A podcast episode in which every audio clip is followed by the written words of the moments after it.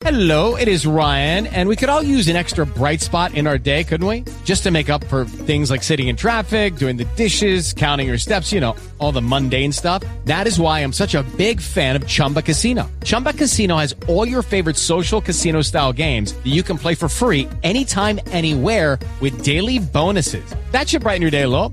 Actually, a lot. So sign up now at chumbacasino.com. That's chumbacasino.com. No purchase necessary. VGW Group. Void were prohibited by law. See terms and conditions. 18 plus.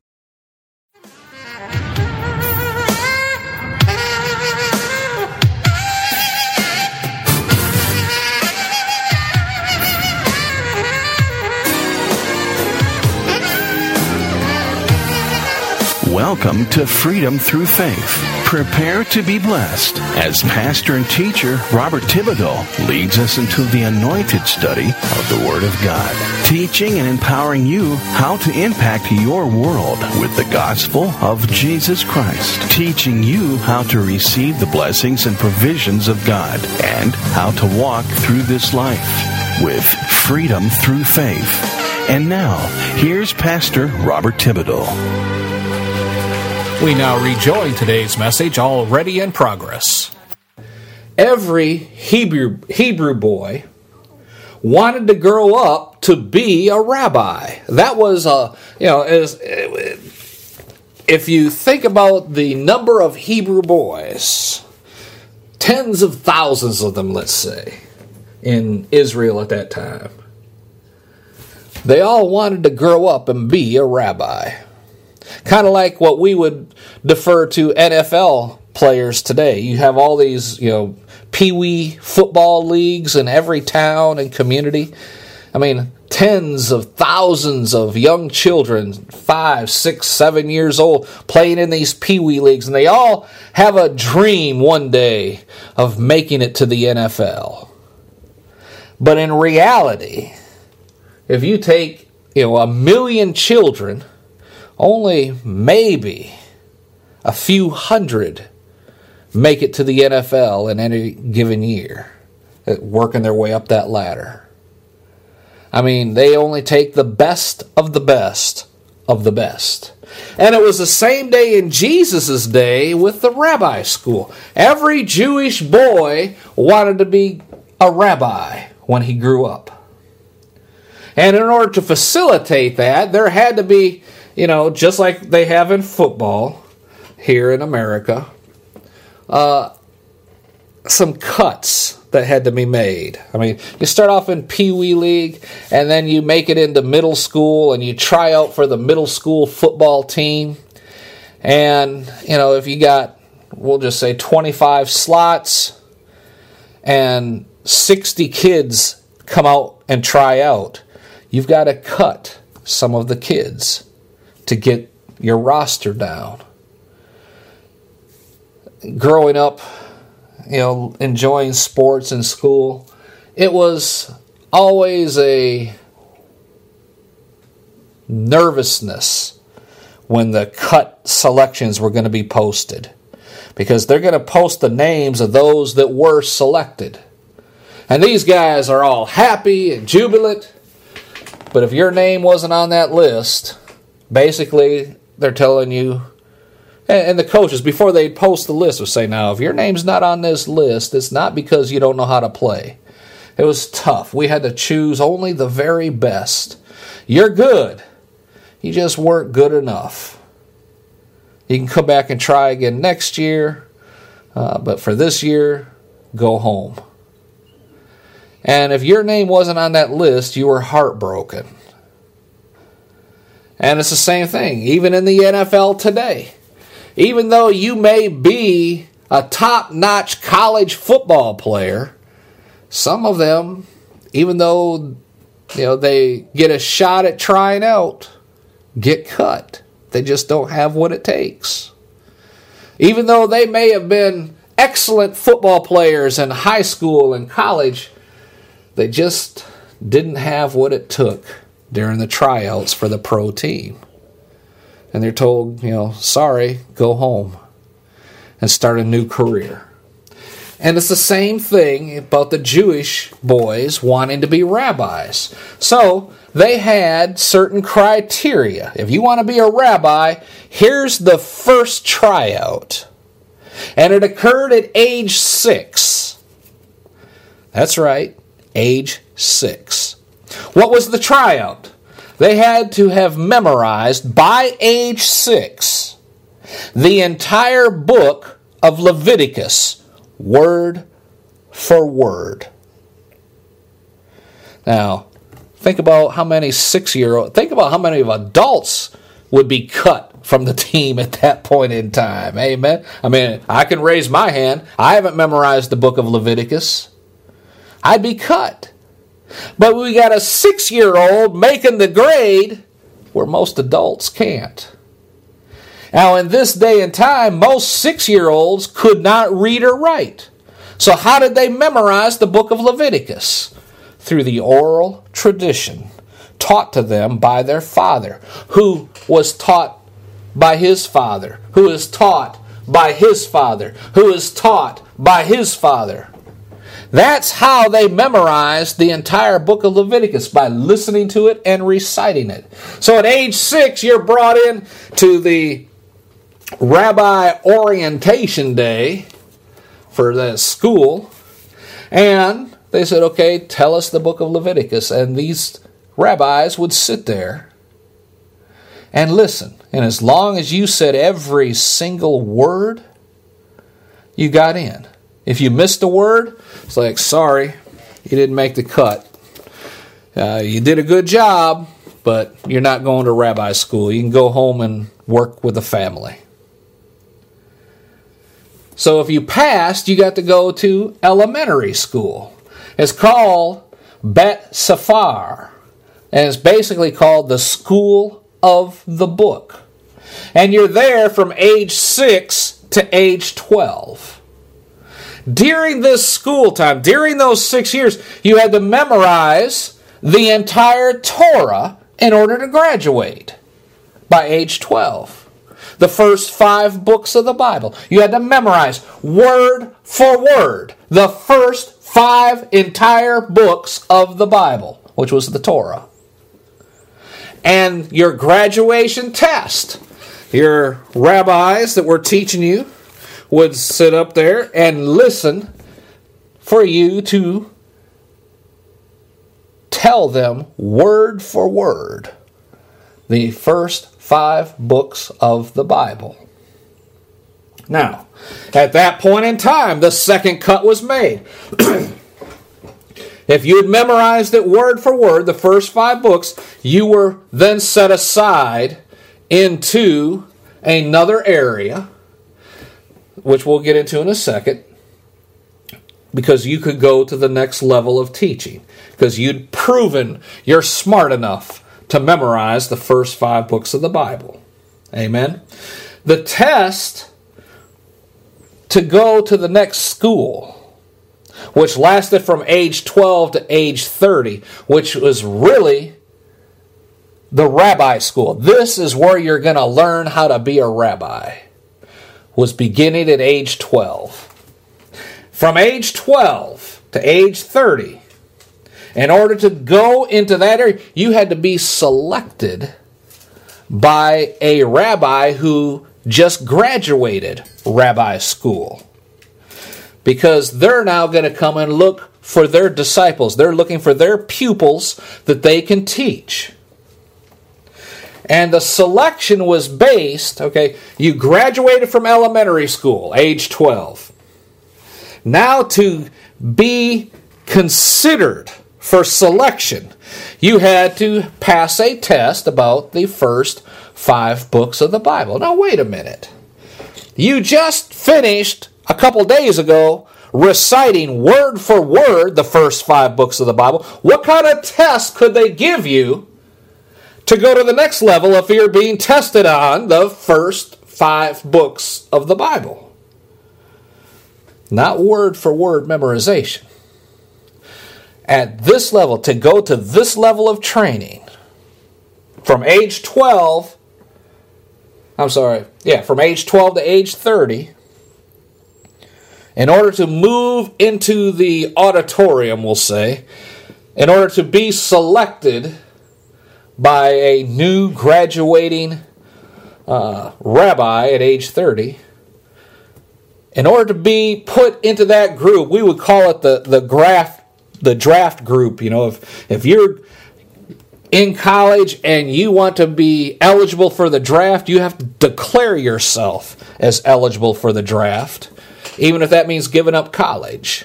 And this is the same thing. In order to get into that select group, to be considered for the next level, you're going to be tested on the first five books of the Bible. Not memorizing them, but your ability to ask questions of others concerning the five books of the Bible, and your ability to keep the conversation going by answering questions.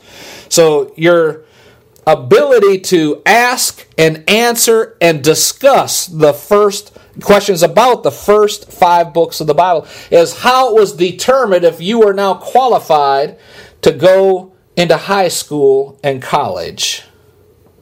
If all you did was memorize the books, but you weren't able to carry on a good conversation, then it was a cut. Sorry. You did really well, but you just don't have what it takes to move to the next level. Go home, help the family out in their business, learn a trade, and enjoy life. You are cut. And this was heartbreaking. These boys had studied up to age 12 and now they were not able to go to the next level. They felt ashamed, just like children do nowadays when they don't make the team. And they're sent home. The vast majority of boys did not make that cut. Amen the ability to ask questions based on the Torah in order to keep the conversation about God going is what determined if you had the making of a good rabbi. Now, think about Jesus at age 12. When his parents came to Jerusalem, did the sacrifices for the, the festival, and then they left. They traveled a day's journey. They thought he was with their family somewhere in the crowd realized he wasn't. They turned around, came back. They found him the third day in the temple. What does the Bible say? Everyone was amazed at his ability to ask questions and the answers he provided. Now, does that verse make sense? Amen. His ability to ask and answer questions amazed the leadership in the temple. Now, where did he learn to do that? Well, he's God. He's the Messiah. Of course he would be able to do that. No, he gave up all, the Bible says, of his attributes. He had to learn it from somewhere. We don't have any record of him going to school. Now, I'm going to give you second chapter of the book of Bob. I mean, this is my own opinion. But what happened when Jesus was two years old? That's when the Magi, the wise men, came from the east, and they gave his parents gold, frankincense, and myrrh. It is estimated that in today's dollars, it's something like $2 million of gifts. And then they left for Egypt because of the threat where Herod was going to kill all the children two years and under to try and eliminate any competition for his throne. God supernaturally provided the family enough money to take care of them for the rest of their life and to provide private tutoring for Jesus. I really believe that. That he had private tutors. He was homeschooled with private tutors, and the money that the Magi gave is what funded it. And at age 12, he had to be quizzed by the temple elders to see if he had what it took to go into rabbi school. If he had what it took in their eyes to be considered qualified to study to be a rabbi. And that's why it says they were amazed at his ability to ask and answer questions. And then we don't hear anything else about Jesus until age 30, which just happened to coincide with graduation from rabbi school. Amen? Hallelujah. Now, we already said how they determined who graduated from middle school to high school to college.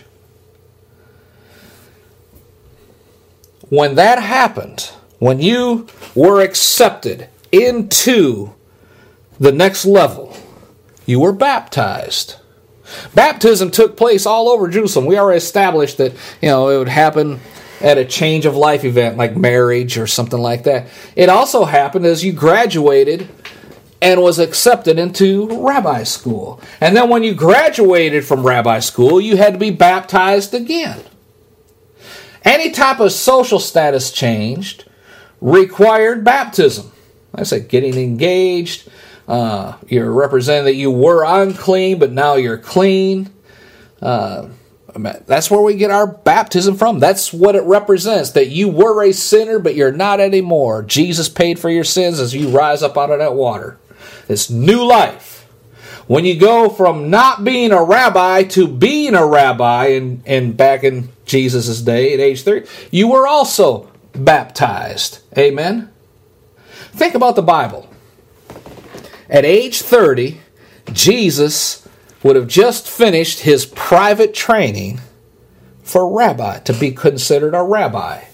And he goes out into the middle of the desert to be baptized. That's in Matthew chapter 3.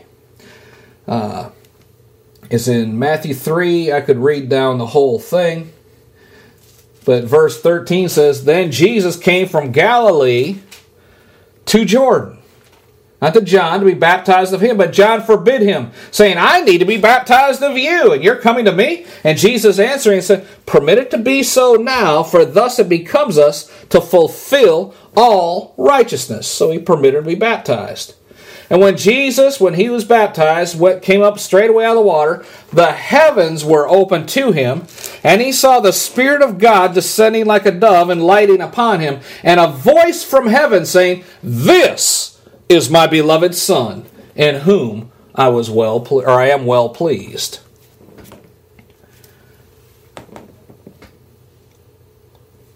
There are two types of rabbi ordinations, if you want to call it that. Those that had something that was called samika, and those who did not have samika.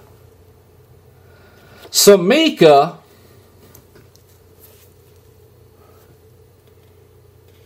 required verbal verification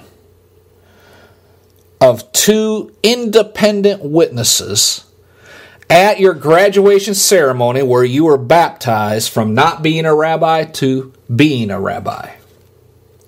All right? You need to hold on to that. Those who did not have the two verbal witness, independent witness testimonies at your baptism were those who did not have Samika. All right? They had the now ordination of their rabbi that they had the permission to teach what their rabbi taught them. This teaching, this doctrine, was called, now write this down, a yoke. The yoke of a rabbi was his doctrinal positions and his doctrinal teaching. If you did not have Samika, which I'll cover in a minute, then you were given permission by your rabbi to teach like he taught. Who received from his rabbi teachers permission to teach how he taught? Who was given permission from his rabbi teachers to teach like he taught? So it'd go four, five, six generations. A continuation of the doctrine of the original rabbi who had Samika. What is Samika? All right, that's what we're going to talk about.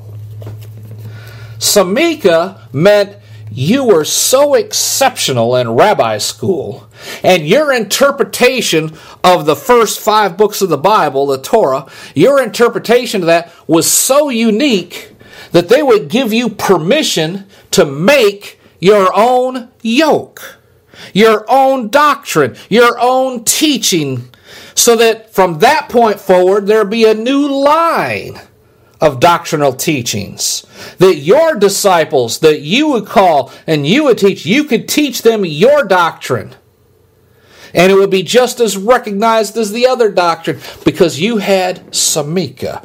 Samika another word for samika is authority. Amen. Now let's look at this. When jesus was baptized in order to receive Samika, he had to have verbal verification by two independent witnesses at his baptism. The first we seen was John the Baptist. Behold, here is the Lamb of God that takes away the sins of the world. And Jesus came to John and Jesus said, You know, you got to baptize me, John. We need this to happen. John said, Okay. He baptized him. And coming up out of the water, there was still one more verbal, independent voice that needed to be spoken.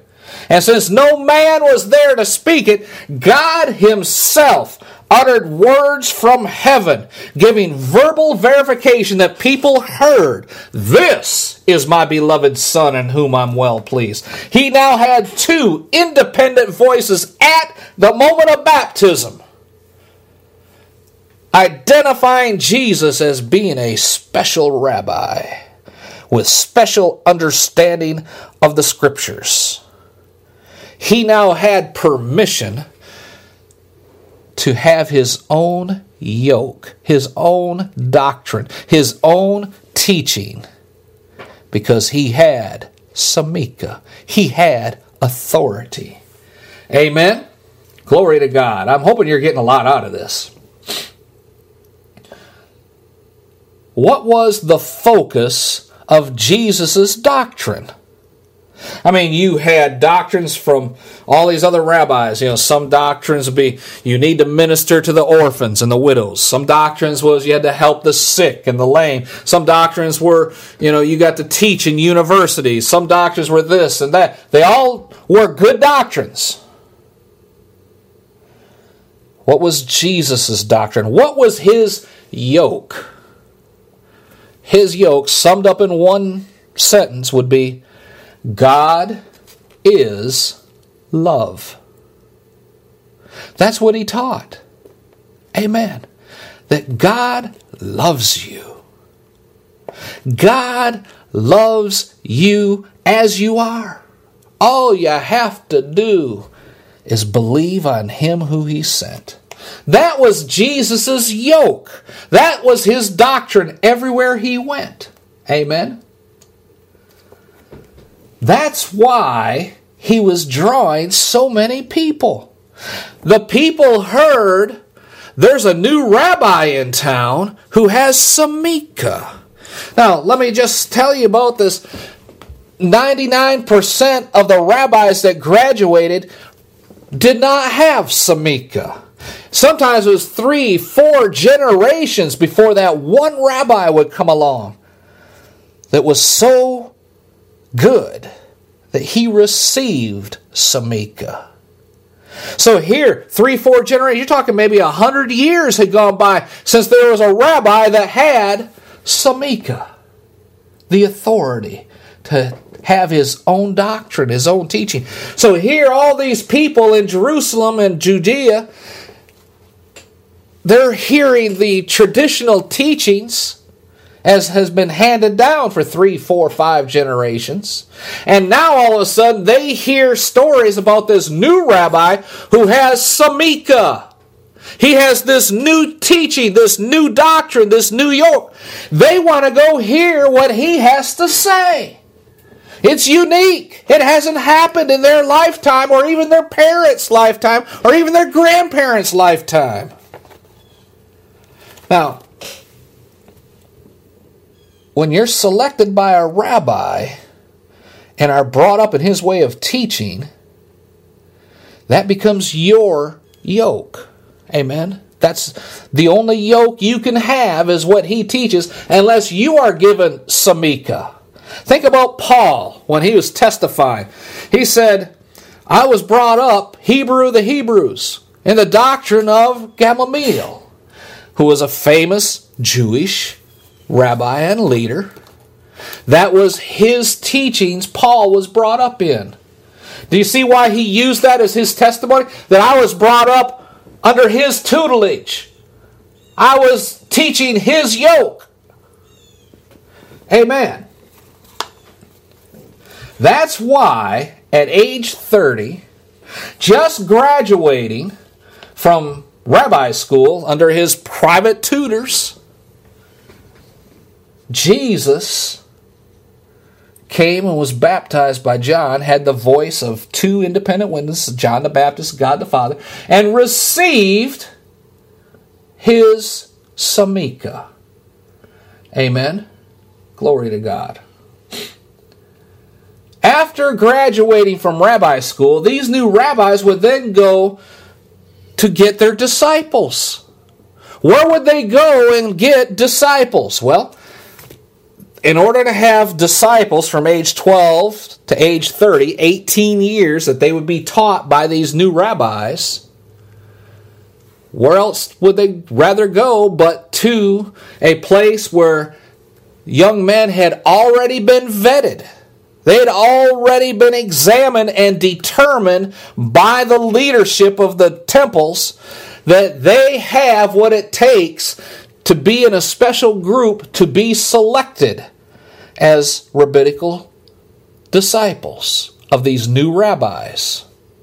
And literally, they would be in this room, and these rabbis would come along and they would pick who they wanted to be on their team, to be their students, to be their disciples. And one by one, the new rabbis would come in and they'd see this one and say, Follow me. And over here, follow me. And over here, follow me. And then they would take those students and leave, and the next rabbi would come in and say, Follow me, follow me, follow me. And then he'd make his selection until there were no more rabbis.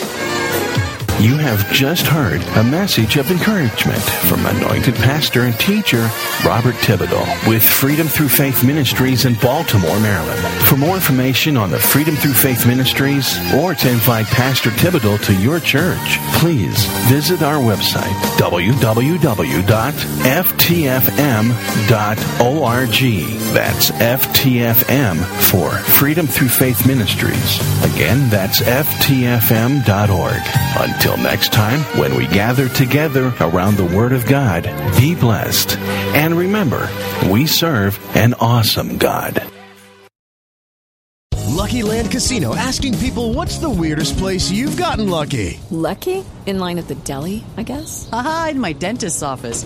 More than once, actually. Do I have to say? Yes, you do. In the car before my kids' PTA meeting. Really? Yes. Excuse me, what's the weirdest place you've gotten lucky? I never win and tell. Well, there you have it. You can get lucky anywhere playing at LuckyLandSlots.com. Play for free right now. Are you feeling lucky? No purchase necessary. Void where prohibited by law. 18 plus. Terms and conditions apply. See website for details.